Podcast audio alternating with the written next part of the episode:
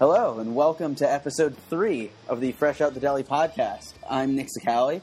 I'm the founder of Fresh Out the Deli and the writer at the St. James Plain Dealer. And uh, joining me for the first time is uh, a longtime friend and a first time contributor at Fresh Out the Deli, Troy Pro O'Haron. Troy, what's going on? Nothing much. Uh, excited to be here. Yeah, I'm excited to finally have you on the podcast and to have your first ever article uh, kind of show up online. You are a writer at MLB.com, an intern, Yes. beat writing for the Mets. Yeah. And uh, later on this week, we're going to have an interview up online, kind of talking about your job there and what you've kind of learned about baseball in your last two years of an intern with uh, MLB.com and kind of some of your stories and things like that. But for this first episode this week, I figured we'd uh, talk about the WWE. My favorite thing to talk about. Yeah, Honesty. Yeah. and uh, you know, yesterday was a big night. This we're recording on Monday, right after Money in the Bank, and uh, the article you just put up was about Dean Ambrose winning the championship for the first time. Yeah, I mean, I thought I sat there last night. I had two instant reactions to that. My first reaction was, "Oh my God, Dean called his shot that never happens in the WWE." Because at that moment, I couldn't think of any time where the WWE drops a hint like that and it actually happened. I don't know if you can think of anything that happened like that. No, it was surprisingly unsurprising. You know, like a lot of times heading into these pay per views, they kind of choreograph or telegraph what's going to happen coming up. And you don't really anticipate that actually happening, or, or you'll get really hyped up about it and then it won't, or they'll fail you somehow. And this time they set it, they set it up like that, and that's exactly how it played out. There wasn't any fooling around. Yeah, so I I thought that too, and then I kind of sat on it a little bit, and I was like, well, Orton kind of did the same thing in 2013 when he cashed in Money in the Bank. And That was against uh, Daniel, right? Yeah, Okay. Orton. I mean, he the leading up to that, Orton would always said, uh, you know, watch out for me, I'm going to cash in, and then Daniel Bryan won, Triple H pedigreed him, and then Orton cashed in. And then it kind of happened in 2014 too with Seth Rollins. That entire WrestleMania lead up was Roman Reigns and Brock Lesnar, and then Rollins chirping in saying, "Yeah, but watch out for me." the difference between the two of those, I feel like though, is their cash. Like the cash in's always slightly predictable because once you have somebody with a briefcase, you know there's always like the one percent chance that it happens, Mhm. and they could always tease that. But with those guys, even Orton, he had the briefcase for a short amount of time before that. And you know, it was a, a handful of weeks leading up to it, where he's like, "I'm going to cash in when you win. I'm going to cash in when you win." To uh, Daniel Bryan, so when it finally happened, you were kind of disappointed. Uh, not disappointed. It was expected, but it still came out of nowhere because you weren't exactly sure when he was going to do it. But Dean, he won it, and it was he. You know, he had the briefcase for all of 25 minutes. Which I it, it was truly amazing. I can't remember of any time. I don't think they've ever done it that way to where he's cashed in on the same day. But I think the one time they did it was when they had Money in the Bank at WrestleMania, and he cashed in the day after WrestleMania. Right. I don't think it's ever happened that fast before, and so I think for them to do that was kind of shocking. But you're right; it shouldn't have been surprising, especially after Dean won. If it obviously, if Right. Dean hadn't won, then things change. So I thought there was a chance that this would happen because they were teasing it uh, this week, and it makes sense to put the shields together, even if you would think it might be for a bigger stage, the Money in, a, in the Bank, or for even SummerSlam, even though it's pr- been pretty big lately. But Yeah. once they had the ladder match not as the opening match, I thought it was like the further along in the card we got, and the further back the ladder match got pushed, I thought there was less of a chance that it would happen, just because it's rare that they'll have a guy wrestle and then like one match later come in again and wrestle and win something. Yeah, I mean, the thing that was weird to me, in all honesty, was that Dean won because I look back at it and it's almost the guy who wins that ladder match is never the guy you would put at the top of your list for winning. Like last year, Sheamus won, Right, and, and, Se- and, and nobody Seth wanted won. Sheamus to win. Seth won the year before, and it was not hundred percent predictable because you had the whole Kane thing, and you're like, wow, they could actually give it to Kane just if he turns Yeah. on Seth. And there were, I think, Ambrose may have also been in that match, and there were like a He handful was. of other people that could win. Like Seth was Yeah. the favorite, but he wasn't the favorite by a lot. and I think Dean was the favorite a lot. I think going into the night, I picked Cesaro. I thought he was the superstar that was good enough to be Mr. Money in the Bank, but was the dark horse that always seems to win Money in the Bank. And really, just away from winners and all, it was a great ladder match. I went back and watched it this morning just because I really didn't feel like I maybe grasped it all that well last night. I went back and watched it this morning, and it was fantastic. Well, let's let's get right into that now, since we're on the on the subject. Let's just Oh. start talking to the ladder match. All right, that's cool. Um, I really the thing that thing that kind of said the little things they did. Um, I thought it was uh, some of the things I picked up on. I thought it was really cool that Jericho was the first person to bring a ladder into the ring, with him being the person that invented the match. Um, I really enjoyed uh, the little scene where Jericho had Dean in the ladder, and he was trying to hit him 69 times with it because of all the tacks um, from the Asylum match last month. The rivalry with Kevin Owens and Sami Zayn was able to, you know, kind of get pushed along a little bit in that match. I thought they did a lot of good things in that match um, and kind of pushed every superstar pretty well. Yeah, they started right off the bat. You, I wasn't sure exactly because when you ever you have a match with you know six or seven people in it, you don't know exactly who's going to attack who. And right away, all of the guys went to the feuds that they've been having for the last two months. But as the match evolved, it kind of went away from that, and they all started kind of fighting each other, which was nice. You started with like the familiar ground and kind of expected, and then it went to the unexpected. And uh, the other thing that I really appreciated about this ladder match in particular is that, as far as I could remember, the last three or four ladder matches have had these huge spots where like somebody comes flying off from like the highest ladder they could possibly find, crashing onto Yeah. a table and it explodes, or crushing five people, or breaking a ladder like Dean did, uh, I think at WrestleMania last year. Um, and there are always these spots like that, and this one didn't really have that.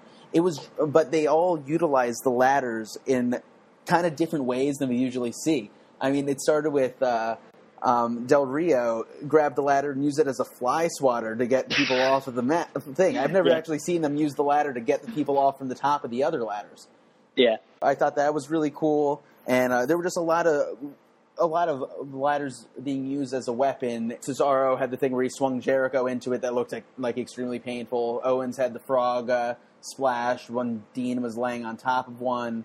Uh, Owens had his nuts, uh, you know, get crushed when he landed on one after he fell off the top ladder. But like, there weren't any of these huge like holy shit moments. But there were just a lot of really good ladder hits. I think Cesaro took one off the head and flew out of the ring at one point Yeah. and I, I thought that was an interesting take on it. They didn't do anything too shocking or too splashy. It was just a lot of really good moves and constant action throughout.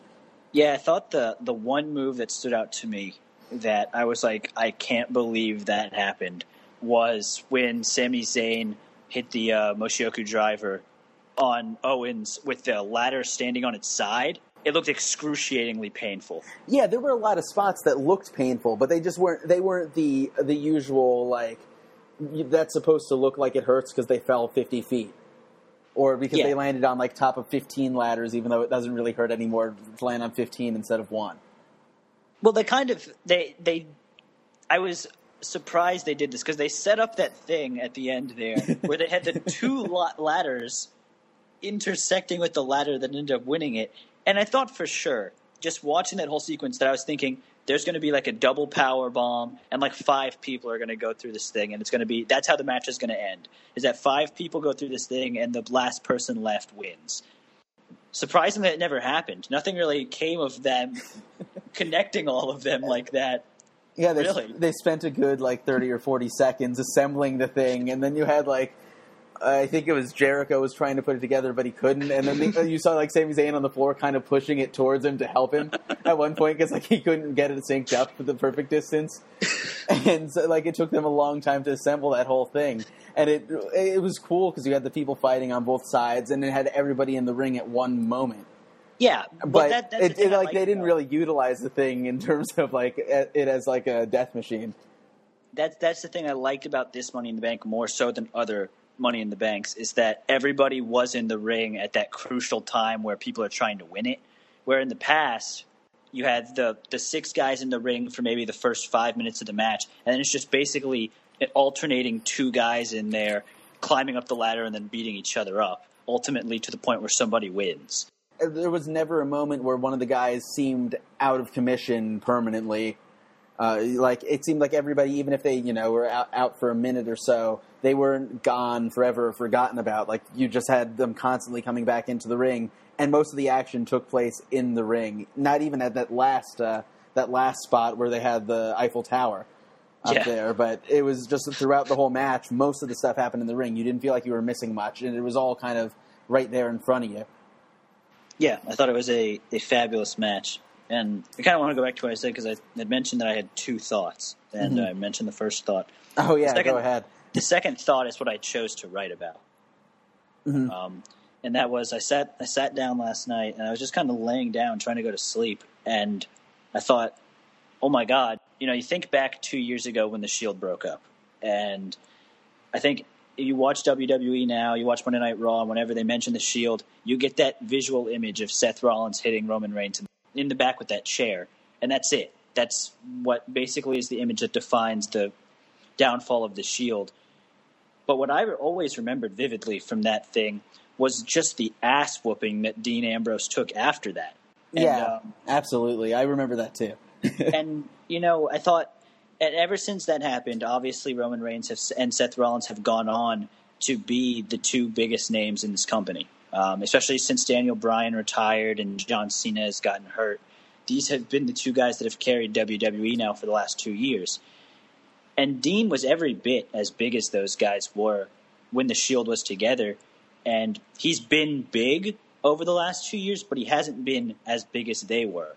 I get. I thought. I think what I called it in the article was poetic justice for him to go out there, thwart these two guys, and finally, after this whole two-year journey, get to that place where they have been now, and uh, the Shield is finally back atop that WWE dominance, even though they're not together anymore. Dean has become the first champion since Daniel Bryan to not be what the fans kind of see as the hand-picked guy or the ideal look of a champion because Yes. they had Seth won it and Seth was fantastic when he was champion last year. Oh, he was and great. He did everything he did like he deserves so much praise. But he was with the authority. He was the authority figure, Yes. just like Randy Orton was for years before him and he was the handpicked guy, the well dressed, the evil guy, and he fit that role perfectly. But he was handpicked.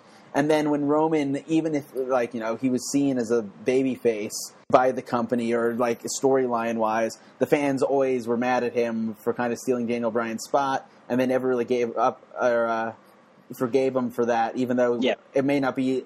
The hate might not be warranted with him anymore, but he's still seen as the handpicked guy, the guy that's the future of the company, the guy that might one day replace John Cena as selling the most merchandise and you know being there for like all of the uh, the Make It a Wish Foundation Yeah. stuff. Like that's that's their hopes for Roman. So he's also handpicked in that sense, and everybody knows he's handpicked, even though the storyline might not say it. And you know, Sheamus was also a corporate kind of guy when he won for the, like the week and a half. yeah. So this is the first time since Daniel Bryan won two years ago uh, that you had uh, somebody win and become champion without like this giant push. Because Dean has always been kind of on the fringes of everything.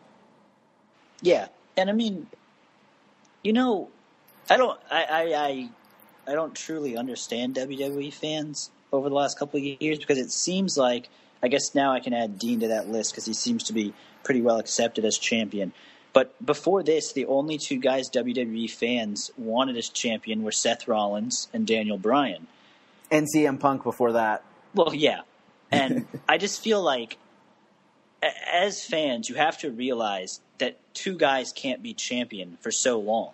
Like that, I ultimately, I think that's what rubbed people the wrong way with Cena because I think Cena obviously was so popular for so long, but there was not enough talent in the WWE, so they just kept giving him championship after championship. Eventually, that wears on people, and that's why I don't understand why the WWE fans can only tolerate three people being champions, and everybody else they boo when they're champion. Right. If, if Dean has a run now, which I don't think will happen, I think he'll lose the belt pretty quickly. But if he if he has a run now, let's say he went uh, in the next two years, he won the belt three times and held it for like seventy five percent of the of, of the year. I don't think people would uh, really be fans of Dean anymore. They get bored of him and they'd start booing him every time he came out. And unless his character changed, they'd kind of get sick of it. Oh, I don't know about that. He he has gotten so good over the last couple months. I, you're definitely a bigger Dean Ambrose fan than I am. Am so, I? Yeah, reading your uh, reading your column that you put up today, I I like Dean a lot. I think he's one of the best wrestlers that they have. Just in the ring, all of his matches are really exciting. But I feel like the last few feuds that he's had have either gone on a little too long or kind of lost steam halfway through. Uh, like the Jericho, some of the matches that he's had with Jericho have been fun, but the feud Yeah. I really didn't care that much about. Like I didn't care who won or lost the matches. It wasn't that interesting. It just kind of seemed like it was in a. They were just kind of ho- holding until something bigger would happen. And uh, I think he had. I'm trying to remember. I don't think there's been a time since when he and Seth Rollins were feuding before either of them was champion. Right after the Shield broke up, that I really felt that he had a really strong feud going with someone. I can I can understand that, but I personally I think I think Dean's become must watch TV lately.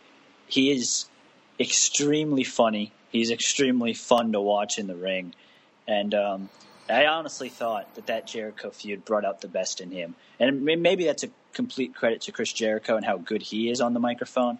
But they were really just fun to watch. Just yell at each other and blame each other for everything and the antics they did was really funny.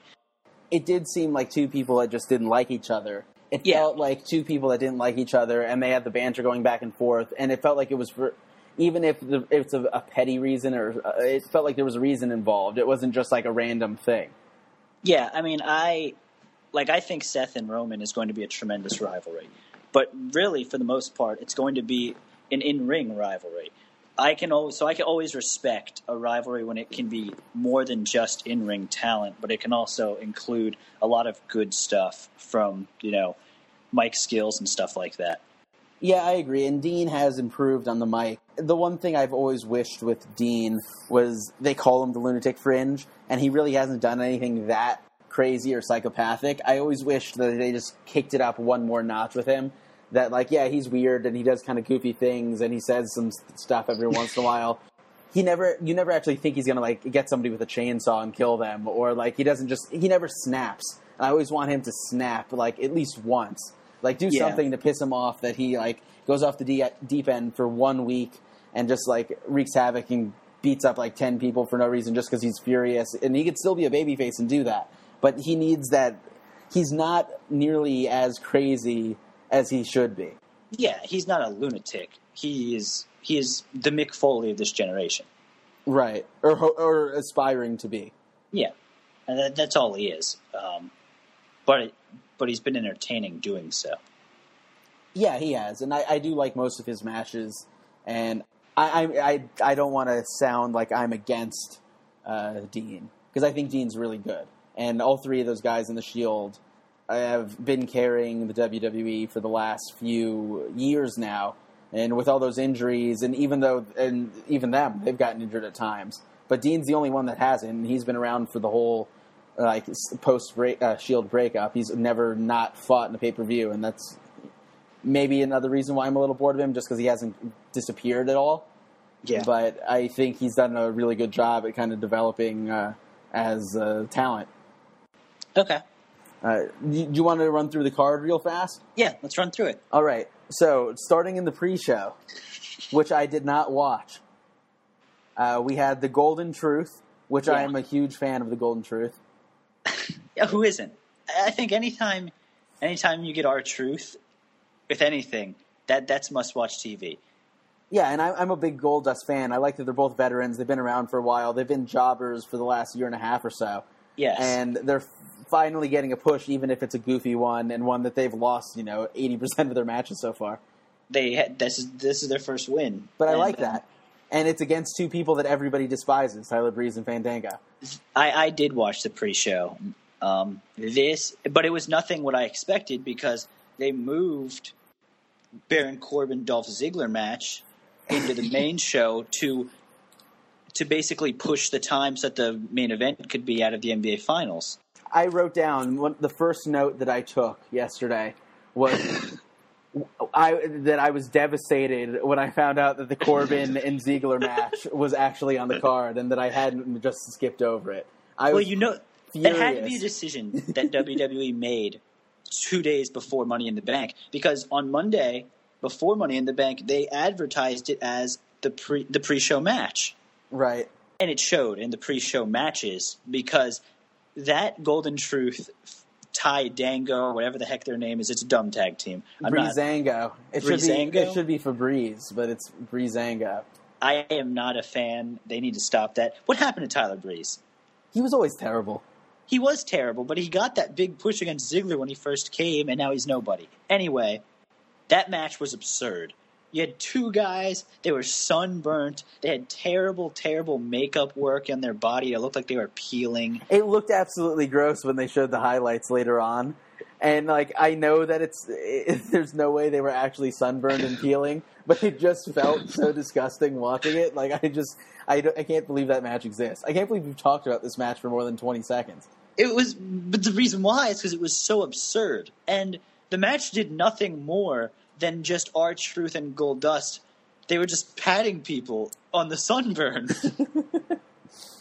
Well, that's good for them. I hope they get a, a little push. Maybe they can beat the Dudley Boys next month. and what were the other matches on the pre-show? I can't even. The second remember. one was the Lucha Dragons, who become the most boring tag team of all time, versus the Dudley Boys, who've become the, the uh, somehow more boring than the Lucha Dragons.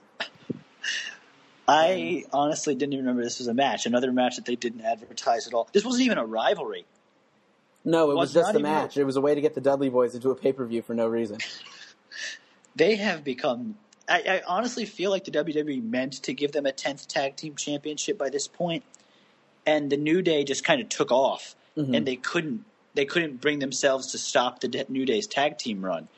Yeah, so I, I agree. a Boys- I agree hundred percent with that. And so the Dudley Boys are just stuck in this awful, awful rut where they are just nobody.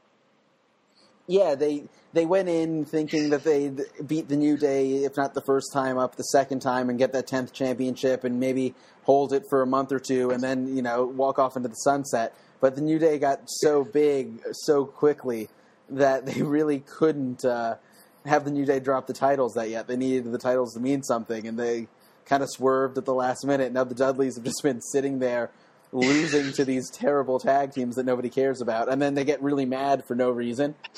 It really doesn't make much sense. They're not even interesting to watch anymore. Like there are old people in the WWE that I like watching. I don't mind watching Chris Jericho. I actually think he still puts on a pretty good match. Oh, I love Jericho, and he, his vote, his mic work is still probably the best in the company. The Dudley Boys are not interesting in the ring, and they're really kind of annoying on the mic. The thing is, is that this isn't the Attitude Era anymore, and so the get the tables thing to me is just kind of stale. I get it; it's nostalgic. It was fun when they first came back. It's really kind of boring now. Well, what the Dudleys need, honestly, is to do what Jericho does. Which, and I know they can't. When they come back, I was actually excited because I hadn't seen them in a while. But I think they they can come for a month or two, and then leave for a handful of months, and then come back for another two months, and it'd be okay to kind of have them come back two or three times a year, and maybe have one significant match, and then kind of go away. But to have them on every single show for no reason, and have these, they don't even have feuds at this point. They just kind of fight people it, it kind of just wastes a lot of time and it's not exciting at all and it really diminishes them as a tag team. Well, this entire month they've been having that feud with Enzo and Cass, but Enzo and Cass are on to bigger and better things. Because Enzo and Cass are great. And that, that brings us to the first match of the uh, actual card, which was the Fatal Four Way Tag match for the uh, WWE Tag Team Champion. Great match. My only problem with it is is that I don't understand tag matches with more than three teams. I don't get it. It's too hard to follow. Like even as somebody who's been watching wrestling now for a really long time, it's just way too hard to follow. I feel like all the teams mess up. The ref has no idea what's going on. Perfect example. At the end of that match, when the club tagged in to try and win it, when Biggie was going for the big ending, I'm pretty sure the club tagged Aiden English, member of the Vaudevillains, and Aiden English was the legal man the entire time. They made it out to be that he tagged Big E. I'm 100% sure he didn't tag Big E. then there was that other weird spot where Big E and Kofi hit their big finish on a guy, and then they went and pinned the other guy that was in the ring because they put the finish on somebody who wasn't even the match. Like, if you were going to p- put a finish on somebody, fi- do the finisher on the guy who's actually legal. Like, why Yeah. waste your time putting a finisher on someone if the other guy is really down for the count? Well, I guess that he wouldn't break up the pin, but you're right. It, it, it, I thought it was a good match for what it could be. I think these, whenever you do these fatal four way, triple threat tag team matches, there's just too much to keep up with. I, I hate fatal four ways because I just don't think they make any sense at all. Like, why would you ever tag somebody for the other team in? Like, I always think if you're going to have a four way tag team match, you might as well have one person from each team in and just have one on one on one on one. Yeah. And like, if you have four people active during a match, then so be it. it. At least it's less confusing that way, and you're just tagging your partners in like a usual match. But when you have the thing where you could tag somebody else in, it doesn't it doesn't make any sense because why why would you ever ask for so- another teammate's help? Yeah. And, and I always wondered, couldn't you, if you're in this match and you're a part of a tag team, couldn't you conceivably trick somebody into tagging your partner? And then Yes. you could just both be the legal man at the same time and win because nobody could pin you? Well, you'd pin each other. No, but you're both on the same team. So yeah, either way, you win. Yes. So like, but how, like, how hasn't that ha- ever happened? We've had fatal four ways for like thirty years, and not once has somebody tagged. Like, Well, I guess- has somebody okay. like brought the other guy into their own corner and had the guy tag him on the back. So he now the, two legal men are on the same team, and that's just the match. It's over.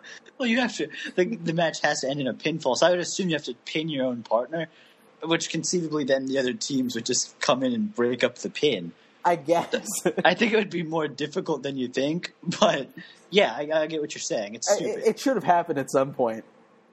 They should be tornado tag matches where just all eight men are allowed in the ring. Yeah, I think let so. chaos let chaos reign. And and if you want to do first pin wins, that's fine. If you want to do that, you could eliminate one by one, and the last man standing in the in wins. I think that'd be pretty cool too. That'd be fun. Like, but they they just got to get rid of the fatal four way altogether, or at least do them less frequently, because it seems like every pay per view now has one of these things, whether it's with the women's division or with the actual like tag team belt. Yeah, well, the tag team division's grown so big that they kind of have to. Which which brings me to my next point.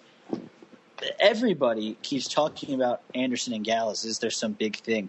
I don't think I've yet to see them wrestle for more than three minutes. Out of all the teams in that match, they were in the ring the least. They are exciting to like the fifty people that ever watched New Japan and knew the backstory between them and AJ.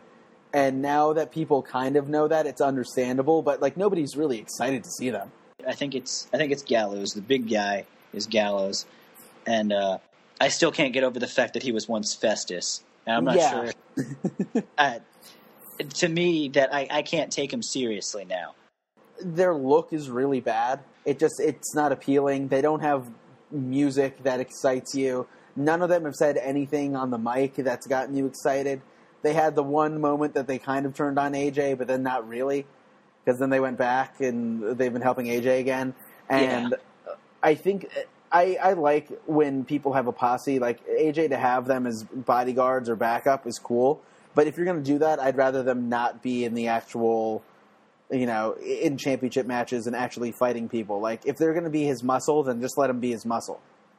Yeah.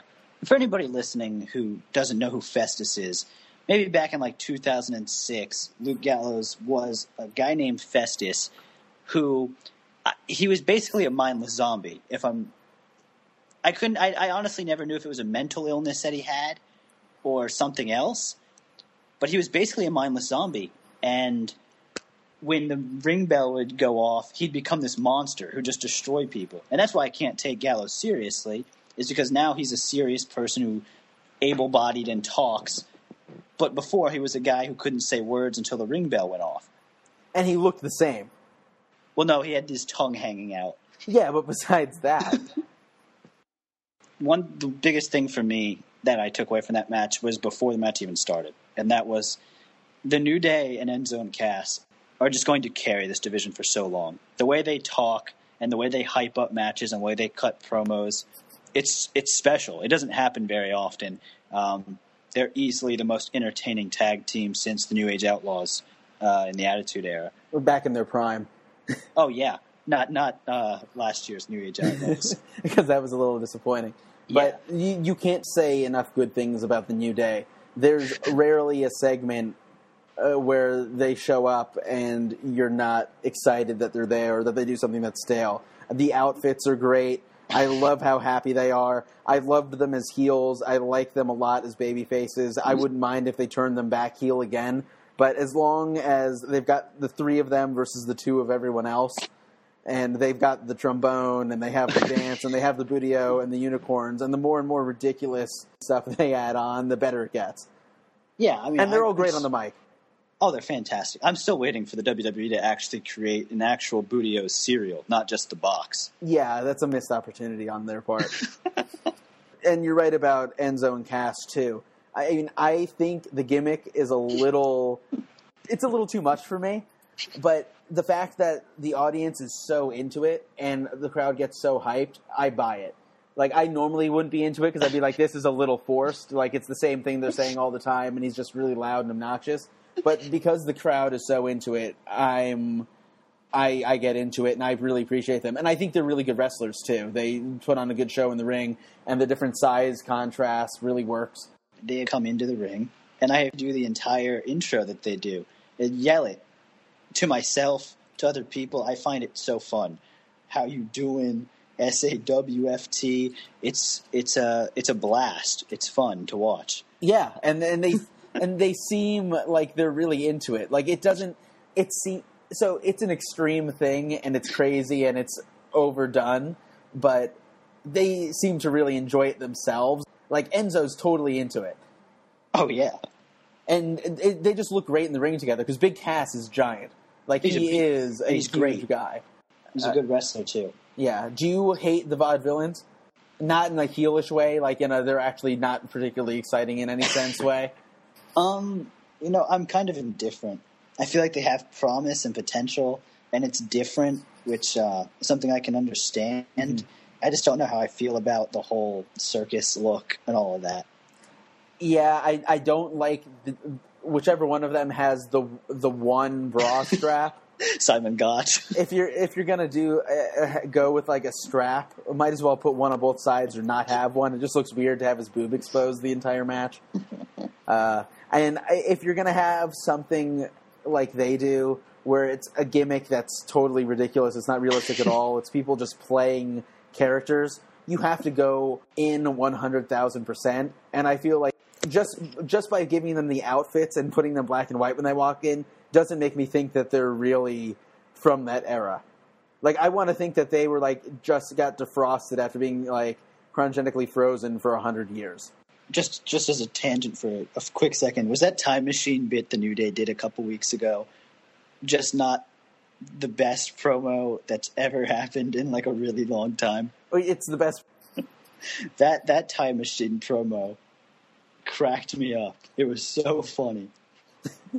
when Kofi came out of the box and he had the Jamaican accent again, and they pulled him back in the box and he said, "No, 2009 was my best year." That's classic, classic stuff. It's like if in five years from now Rusev will uh, have the accent that he has right now. All right, it's that time. Corbin Ziggler. Uh, I, I think we've already discussed it enough.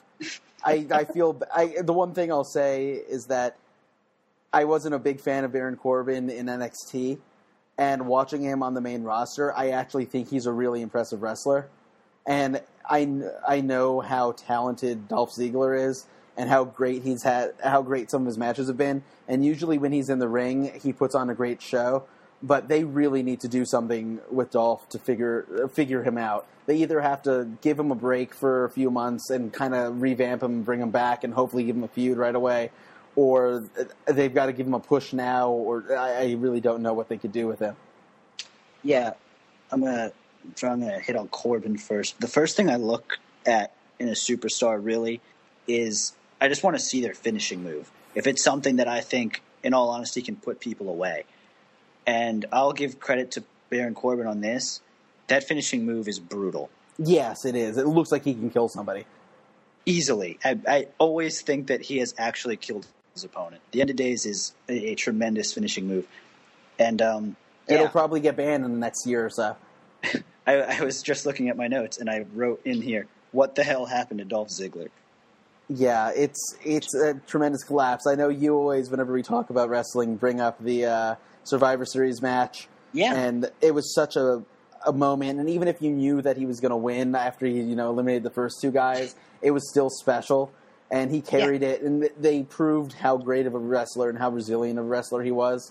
And to go from that to being that high and like that over with fans to they just haven't given him a feud since, and it feels like every feud that they give him, something goes wrong about one match in that just kills it. Like the Rusev feud lasted six months when it should have lasted about a month and a half, and then they started switching girlfriends and wives, and then Rusev and Lana killed it by getting engaged. Then they wound up turning on each other, and it just made Ziggler look like a fool that whole match. And I like Rusev a lot too and that whole feud kind of ruined Ziggler. And since then, he's had the Tyler Breeze thing where he jobbed to Breeze for no reason because now Tyler Breeze is nothing, so he jobbed him for nothing. And now he's kind of jobbing to Baron Corbin.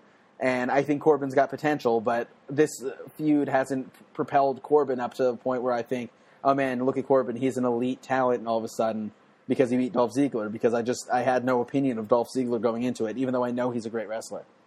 Yeah, I still think that Survivor Series match is the biggest push that WWE has given any superstar of all time. And they never capitalized on it or anything. He was in a few title matches and he lost them all. He hasn't had a title since that match. Um, and really, when I look at him, I see him as being a guy who they're using to bring up new talent. And that's something that's usually reserved for older guys. Like Dolph Ziggler's still in the prime of his career, and he he's being pushed to likes of guys who are making their debuts. Like Jericho, when he was back a few years ago, he was the guy bringing people, you know, bringing up younger superstars. But that was when he was forty something. Ziggler's in the best of his best time of his career right now, and they're wasting him. and even with that, when when you come up and you beat Jericho, even if he hasn't been around and you know he isn't as good as he once was, he has the the pedigree Yes, that tells you he's won championships. He's been WWE champion before. He's been around for a while. He's beat up the top competitors in wrestling. And Ziggler, when you come up and fight him, recently we know he's had good matches, or recently is in like the last three years, I guess. He's had some pretty good matches, but he doesn't come with like, oh, this is like a five-time champion, or this is like a wily veteran. He's just a guy that has had, put on some really good matches, and he can make you look really good in ring. But beating him doesn't mean the same as it means beating Jericho, even if Jericho wasn't necessarily in his prime when you did it. Eh, it's it's sad. I, I I just have a feeling that he's going to be cut at some point soon, which is really upsetting because he was a great wrestler. But if they can't figure it out, they might it might be best for both of them, the parties just to kind of let Dolph go out and do his thing for a few years, and then maybe come back, kind of like what Cody Rhodes is doing now. I hope he figures it out because he's he's been great. Um, I'm really not looking forward to talking about this next match, Nick. Uh, I didn't care at all about it. I was disappointed that uh, it wasn't a, a title match. It just kind of seemed out of place. I don't know what Dana Brooke is doing as part of Charlotte's posse now. Oh, you even you skipped it. You weren't even talking about the same match I was. What were you talking about? Apollo Crews and Sheamus Yes. on my Wikipedia thing. It's in the other order. Oh, They have no, Charlotte She- as five. maybe Sheamus. Maybe Sheamus and Crews was after, but that I just want to talk about that because that was going to take five seconds. That match was awful. The the the Sheamus- Apollo Crews and Sheamus. Yeah, yeah, yeah, I- it was I- a waste. I know what they're trying to do. I know they're trying to set up this this new age versus old guard type of feud, and I don't know when when it's going to go down. Probably at Survivor Series, they'll do new age superstars versus you know old superstars. But it was just awful. It was just it was a lame finish. Uh, Apollo Crews is too talented to be in matches like that. Uh, storyline felt forced, and it was it was bad.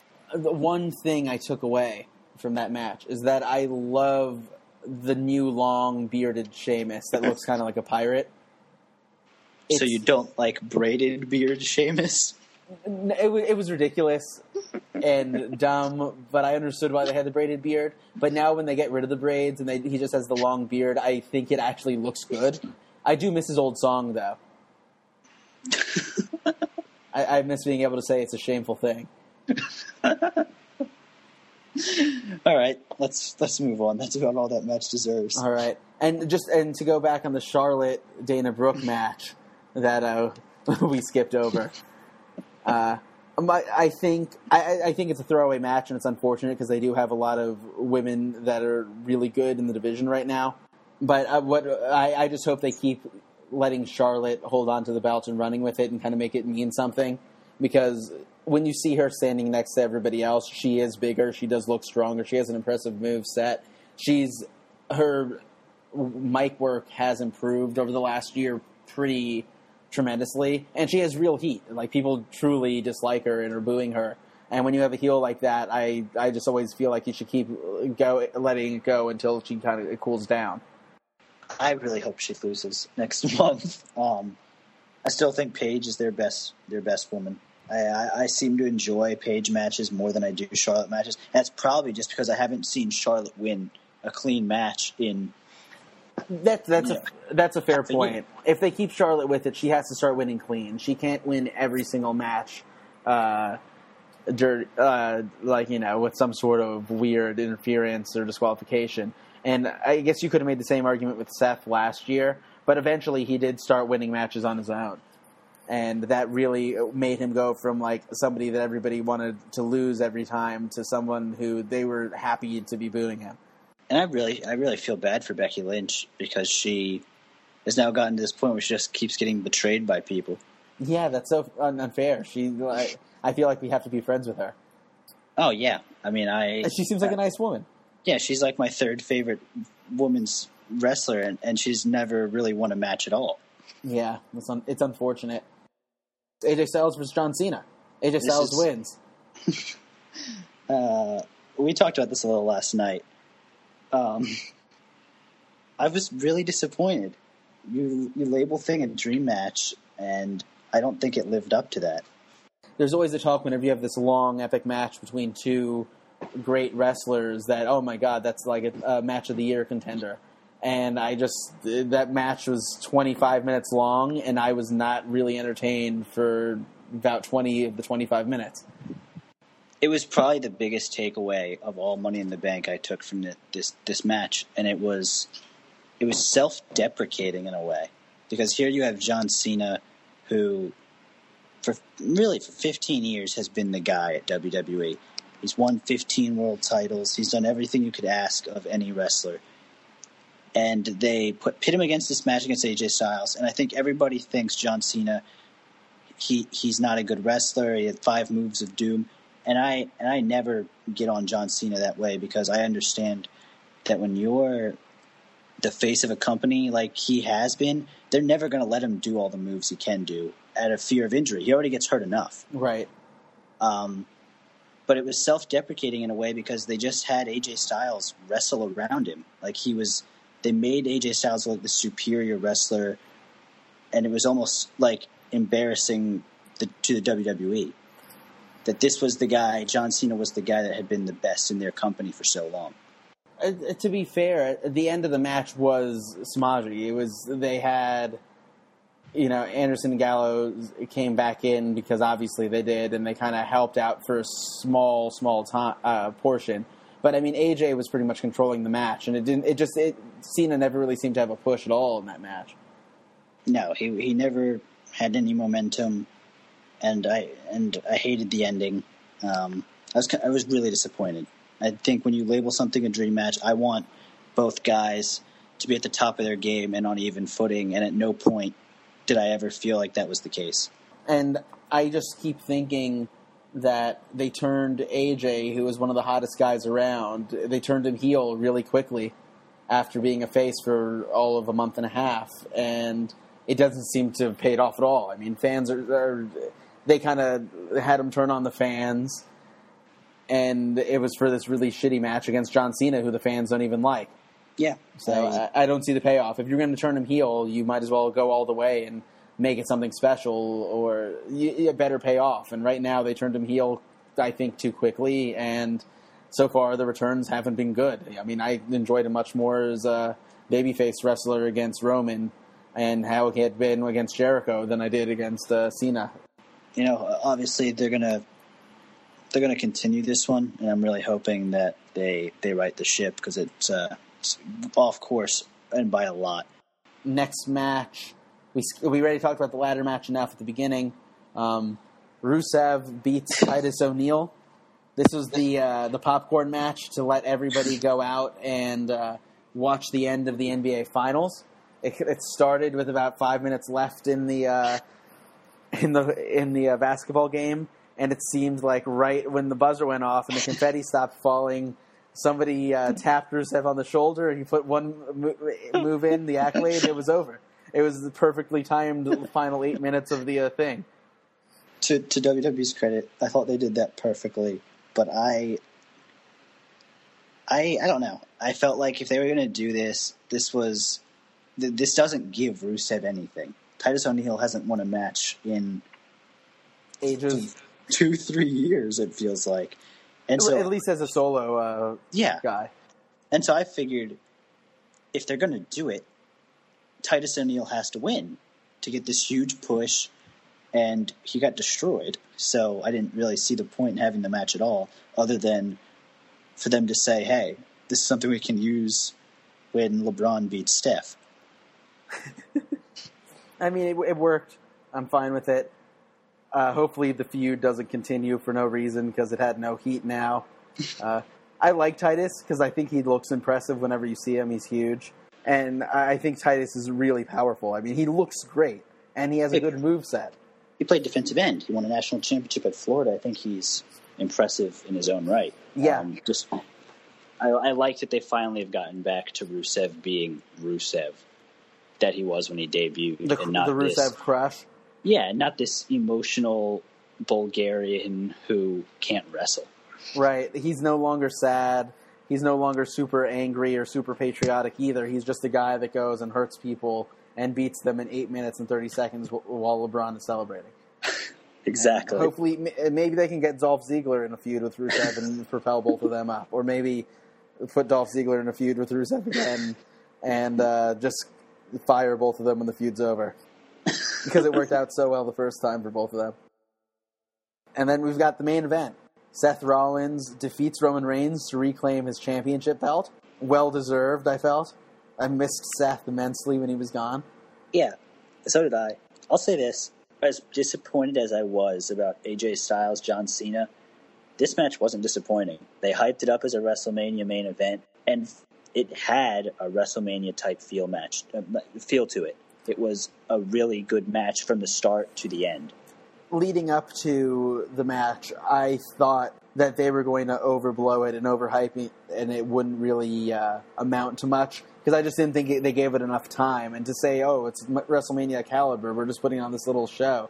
I thought that was going to just be you know exaggeration. But when when it when push came to shove and they had the match, the match was really good. Can you remember a time that Seth or Roman were in a match? I'm not saying together, just any match that Seth was in or Roman was in that wasn't phenomenal. Um, no, I can't they they again they're they're the two top guys at this company, and they and that's the reason why they don't put on a bad match. You could like or hate Roman as a character, and you could like or hate his look, and you could like or hate the storyline behind him, but uh, he gets a lot of shit for not being able to wrestle, and I, he puts on great matches time and time again. I mean, it's been a long time.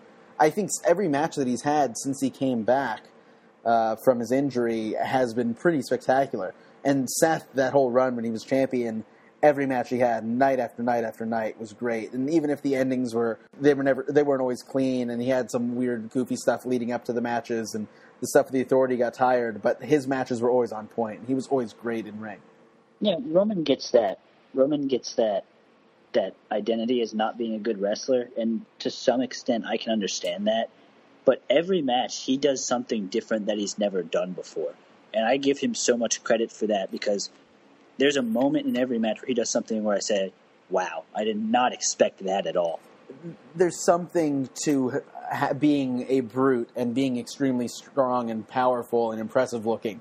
And I think the thing that people don't like is that his move set's pretty basic. He has a really big punch, he has a really big kick, he has a really big spear, he jumps on the people on the side of the apron, and sometimes he goes flying. But man, he does those things where he lifts the people up with one arm Eh, like using oh, just his back, and he lifts them up entirely and slams them down, or he'll do something off the turnbuckle where he goes and he like does a complete power slam. Those Yeah. things look insane. Yes, I- and he's impressive. He, he is impressive, and Seth was impressive last night too. And my biggest concern about this match was this is Seth's first match back. What about if they don't let him go full throttle? They don't want to test that knee. He went 110%. He was doing things that he didn't do before the injury. It was he was incredible out His, there. his arms look jacked too, which is nice. I guess he couldn't work out his legs, so he was just kept pumping and lifting. So that's always good. And I, I liked the new uh, Seth look. It's not as good as the White Ranger look that he had for a handful of matches last year, but Yeah. I liked the new uh, purple outfit. I thought it would fit him pretty well. that that move where he jumped, countered Roman's spear into a pedigree, that's one of the best counters I've seen in a really long time. I, I jumped up out of my chair when I saw that because I was like, "Oh, here comes the spear!" And then it was like, "Oh, it's a pedigree! Oh my goodness! Oh, that's incredible!" because it wasn't like it wasn't one of those like bad counters where like it's forced. It looked like he actually did it. Yeah, it was totally natural. Roman went flying head first, and Seth jumped up, and at the perfect time, just landed right on him. It, it- it worked, and it was very believable, and he won. And I didn't think I didn't think they'd let him win that first match against Roman. I thought there was a chance that Dean at the end would come in and take the belt from whoever wound up winning, but I really didn't think that they'd have Seth on his first night back beating Roman. Neither did I. But I guess I guess when you think about it, it makes sense. He was so good last year. I think if he's not your favorite wrestler in the company, uh, I, I don't know what you're watching because the the company had a noticeable void. I mean, they did all right when he was gone, but there was a noticeable void when he was gone. And when he was around, everything he said was great. The way he acted was great. Every match he put on was great. The storylines around him sometimes, I guess, could have uh, used a little bit of work. But overall, I was just always impressed with his product, and he got better and better as the year went on as he was Oh. That that's that's the biggest. I think that's the biggest uh, praise you can give to a superstar is that they get better and better. Yeah, he was he was great when he came in, and he's gotten so so much further ahead. I mean, when he was when, when the Shield was together, to go back to that because you had the Shield reunion at the end, although it was an anti-reunion. uh, You always thought Seth was pretty cool and Dean was pretty cool, but Roman was always the big guy that you were excited about. You know, when you were Yes. playing 2K, you're always like, I want to be Roman because he's the big powerful guy and he's impressive and he looks like Khal Drogo and he looks like you know a Dothraki. Yeah, And when Seth was the guy that wound up turning on them, you always thought, well, I wonder what's going to happen with Seth. I don't know if he has the ability to necessarily carry everybody, if they're going to make him to be the one solo guy. And he's so clearly, far and away, the best of the three and the best in the company right now. No, easily, and th- that's why I guess when I sat back and I thought they let him win, it was it didn't it made so much sense. Just have him come back and naturally be the guy again. Especially, And- if, especially if they're going to turn him heel the first night he comes back. Because if they bring him back and everybody's behind him and he's like uh, going to do some weird babyface thing, it would have made sense maybe to draw it out a little longer to kind of build the anticipation. But if you're going to have him come in as a powerful heel once again, it makes sense to give it right away. Yeah, and then we talk about all this. He celebrates for thirty seconds, and Dean's music cuts. And my first reaction was, okay, he's going to come out. He's going to show him the briefcase. Nothing's going to happen. And then when he came from behind and hit him in the back of the head, my my honest thought was Roman is going to spear Dean and screw him. That's what I thought. I was for sure that Roman was gonna. I thought Roman was either gonna turn on Dean, or Roman was gonna somehow screw it up, or that, or that. That's what the other thing why I thought it made more sense to have Roman win, and then Dean goes and beats him up, because then at least you could have either Seth ruin uh, Dean's thing, or you could have Dean turning on Roman like that. But that Roman wasn't involved at all. He was just sat on the sideline and watched. Was kind of interesting. It was interesting, and I'm I wonder if they're probably because they're setting an, setting him up for SummerSlam with Lesnar or Triple H or something along those lines. Do you? How long do you see Dean having the championship? Do you think this belt is something that he carries through SummerSlam and maybe beyond, or do you think it's maybe a one month thing and then he might go back and forth with someone? I could see him carrying it until the end of the year. He's really good. Seth's really good. It's going to be really fun to watch those two go to war. But ultimately, I think the reason why I say I think he's going to carry the belt for a long time is that I think Seth has reached that level where now any match he's in is a big time match. I think I call it the CM Punk level. Mhm. He's in that level where you don't need a title for him to have a big match. So I, I could see him feuding with anybody and it working. I know Bray came back tonight. Raw spoiler. Um, Oh, did he? I didn't watch Raw. That's good watch- for him. I didn't watch it either, but I caught it on Twitter. So Do you know why Baron Corbin? I was going to mention this before. Do you know why Baron Corbin isn't part of the Wyatt family?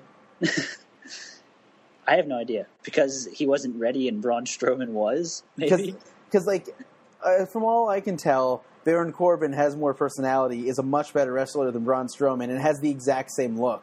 They're both giant. Yeah, I mean, here I think Baron Corbin might have a little too much personality for the Wyatt family because I honestly think you just want Bray to stand alone with these three monsters behind him. You don't think that adding somebody with a little bit of personality into the Wyatt family might actually help them get somewhere? Bray is so good by himself, but um, uh, there have been rumors that they're going to bring a Sister Abigail. If they do that, and that that clears that. I, I wonder if uh, Bo Dallas is going to be Sister Abigail. Oh, but no, social outcasts are too cool, man. oh, uh, one. So just to go back to the title match, at some point they stopped letting Roman walk down the staircase, Yes, which was like the best part of his personality, even when people were booing him, and it made him cool. And they never really announced when that stopped, and I can't pinpoint when, but some point. It may have just been this year, but some point between like December and now, he stopped walking down the stairs. yeah, it was a few months ago. I noticed that a couple months Yeah, ago. I don't know when the last time he walked down was, but I just I remember one day sitting there and being like, "Wow, he's not doing the stair thing anymore." Maybe it was once he became the champion. Yeah, I mean, That Uh, was like the coolest thing about them. Yeah, it was cool, but I don't know. I guess when you have that many injuries and all of that that goes into it, eventually you just say, "Hey, maybe it's safer to just have you come out through the stage." Yeah, that's probably true.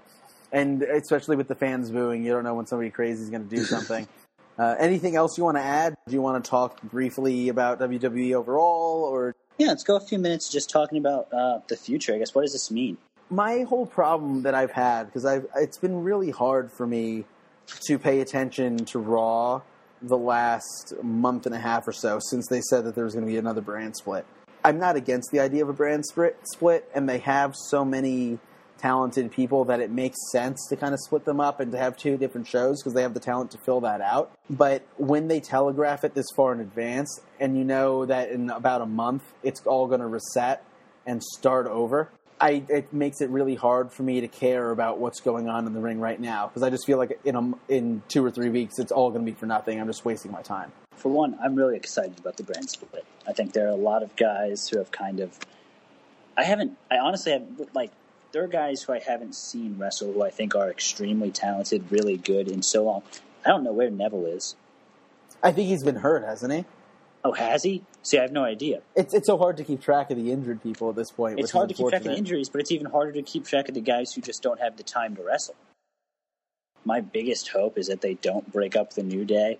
I hope I hope that all the tag teams, even the ones I don't care for that much, kind of stay together unless they decide to go on their own.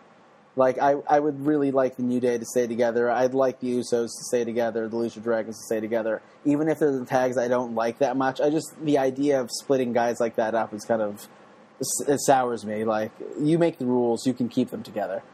I think they're going. What I, what I honestly believe they're going to do is they're going to let Dean, uh, Roman Reigns, and Seth carry Raw. Those three are going to stay there. I think Cena and AJ Styles are going to carry this feud into SmackDown, and I ultimately think that they're going to create a a new belt for SmackDown, and AJ Styles and John Cena is going to be a first title match for that. And so it's going to be either John Cena ties the record or AJ Styles finally wins one at WWE, and I'm actually kind of excited about that if they if they go that route. That makes a lot of sense. I, you know, my opinion on the belts that I don't, I usually don't like adding belts because I think it kind of confuses things. I remember when they had the SmackDown belt before, it was always kind of questionable which belt meant more. And whenever you have two belts, there's always going to be the brand fusion in a year or so, and then you're always going to have the two be- the title for title match, and then they go and carry the two belts for a month, and then they fuse them together, and then they split them back up again, and it's always kind of just I always think that's just a little messy, so I'm against adding belts for that reason. But the way you laid it out with AJ and Cena, that makes a lot of sense for that to be its own feud and to be a title thing. And I, I'm I'm big on the idea of giving the women their own tag team division and kind of a tag belt there because they've never had one.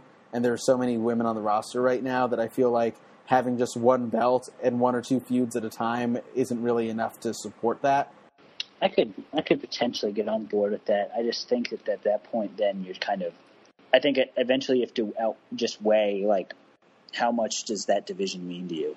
I, I always think it's really important. I enjoy the women's division, but for it to have two title belts now, you're devoting a lot of time to it. Well, it's it's not like the three hours on SmackDown right now is being used effectively anyway. If they want to put one more meaningful women's division match in SmackDown instead of like a five minute segment where Breezango go in and get beat up by like Mark Henry for no reason, then I'm fine with it. Well, I think with now, if you're going if you're going two completely separate, unique rosters, the SmackDown's not going to be useless anymore because it's going to have its very own storylines and stuff like that. Right, and that's why I think that you might be able to carry a second uh, feud for the female, the women's division. I mean, the, here's the active roster for the women's division. You have Charlotte at the top, and then the next kind of tier is Sasha, Paige, and Nikki Bella, and then you also have Becky Lynch, and then you've got Natalya, you have Alicia Fox, you have Dana Brooke, you have Emma when she's healthy, you have Eva Marie. You have Naomi, you have uh, Tamina, and then also in NXT you have uh, Bayley and Asuka, who are both really, really talented. So when you count that up, you've got ten to twelve people that are talented, and it's a nice mix of young new talent plus veterans that are established. Plus, you know, you could have a couple jobbers in there, but I think you have enough people that you can carry two feuds. It can't it can't always be Charlotte's the main attraction, and we're going to have these two girls fighting over her. I think if you just add one more belt and you make you you have enough people that you can make three or four legitimate tag teams with them. Um, and have them compete while Charlotte and somebody like Sasha or somebody like Paige can go a month or two with a real feud for the actual title. I think that's fair. Let me bring up a, just a, a. I want to get your thoughts on this. What if they don't create a second world heavyweight title belt on SmackDown? Instead, they take this cruiserweight classic and make the cruiserweight title the title on SmackDown. Like that's the big attraction is the cruiserweight division on SmackDown, and I, they keep and they I, keep all the heavyweight superstars on Raw. I would love that. I think something. I think something like that would be great. And I just hope that the two keep interacting, that you don't completely forget about one or the other at any time. Yeah, I, I think so. Which is why I want to kind of do a pay per view or two a year where they fight each other and it's, you know, brand versus brand type of thing. I, I think that would be good. I'm, I'm also I'm not a huge fan of the individual, the Raw and SmackDown having their own pay per views. I think it'd be okay if you had a pay per view where you had a Raw feud and then the next match was a SmackDown feud and the next match was a Raw feud. And doing it that way, then uh, wrestlers from both wouldn't necessarily have to be on every month. I would prefer to see two pay per views a year for each. I want Raw to have a, a two pay per views a year and SmackDown to have two pay per views a year. Okay, I'm fine with that too. I, I, am fine giving SmackDown and Raw each one or two individual ones where it's all of them and they're the focus. I think that I think that works. I just don't want it to be solely all Raws and then solely all SmackDowns alternating months, and then like you have yeah. one big one to come together. I don't, you, I don't, think you can do that personally because then you have guys like Seth Rollins who are taking big matches for two months. Right. Um, but I think every now and then to give those guys, you know, maybe a little breather, I think it works that way. To just say, hey, this month is SmackDown's thing, we'll, and we'll develop a huge storyline over the next two months on Raw, and vice versa. Yeah, I, I agree. And like nothing gets. I've always kind of wished that they gave people breaks a little more often. I mean, I liked the fact. Oh, I remember the one thing that I forgot before um, that the Miz wasn't on the card this month at all. Thank God. And, and, he's a he's the IC title holder. So it was interesting that they didn't even have a champion wrestle or show up at all. They didn't even mention him. So I kind of liked that, and I, I like Miz. I think he's been doing a good job lately. I hate the But I like that they were willing to hold a champion out for a month and not. They didn't feel obligated to give him a match, even if it was just a throwaway match. Because I think when you have people stand out for a while and miss some time, uh, even if it's just naturally like that, giving them a, a month or so off, whenever they come back, they always kind of get an extra pop. Isn't it? Isn't it that kind of counterproductive though when you have a throwaway U.S. title match like they did? I would have much rather Rusev not fight at all this month than to have him beat up Titus O'Neil for five minutes. And like I would have much rather had the Miz lose the uh, Intercontinental Championship to somebody. But I guess their thing was, I think the reason why he didn't have a match is because all the regular Intercontinental Champion, Right, They, they were all in the ladder match. yeah, they were all in the ladder match. All right, any last thoughts on this, or uh, are we going to call it quits for now? We could talk again next month after the next pay per view if you want.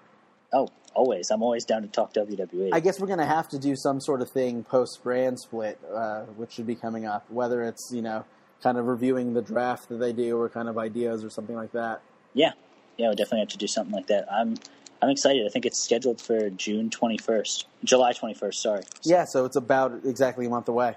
Yeah, it'll So- be a it's a it's a changing time, but I think um, I think it's gonna be for the better. In all honesty, and uh, I think Sunday kind of pushed it in the right direction toward being that. All right, Troy, where can people find you on social media, and uh, where can they read your work? Uh, yeah, so you can uh, always read my stuff at uh, Mets.com. Um, I'm basically there every day, heading into work tomorrow morning. Um, and uh, you can follow me on Twitter at uh, at Troy T R O Y underscore Provost P R O V O S T. Um, and other than that, that's really the only social media I use. So Yeah, that makes sense. And you're on there a lot, and you give a lot of good updates on uh, the Mets if you're a Mets fan or a baseball fan. And uh, you always live tweet your reactions during uh, wrestling. So Yeah, you're, you're a good follower. always, uh, I appreciate that. Yeah, all right. Thanks for doing this, buddy. I All right, it was fun.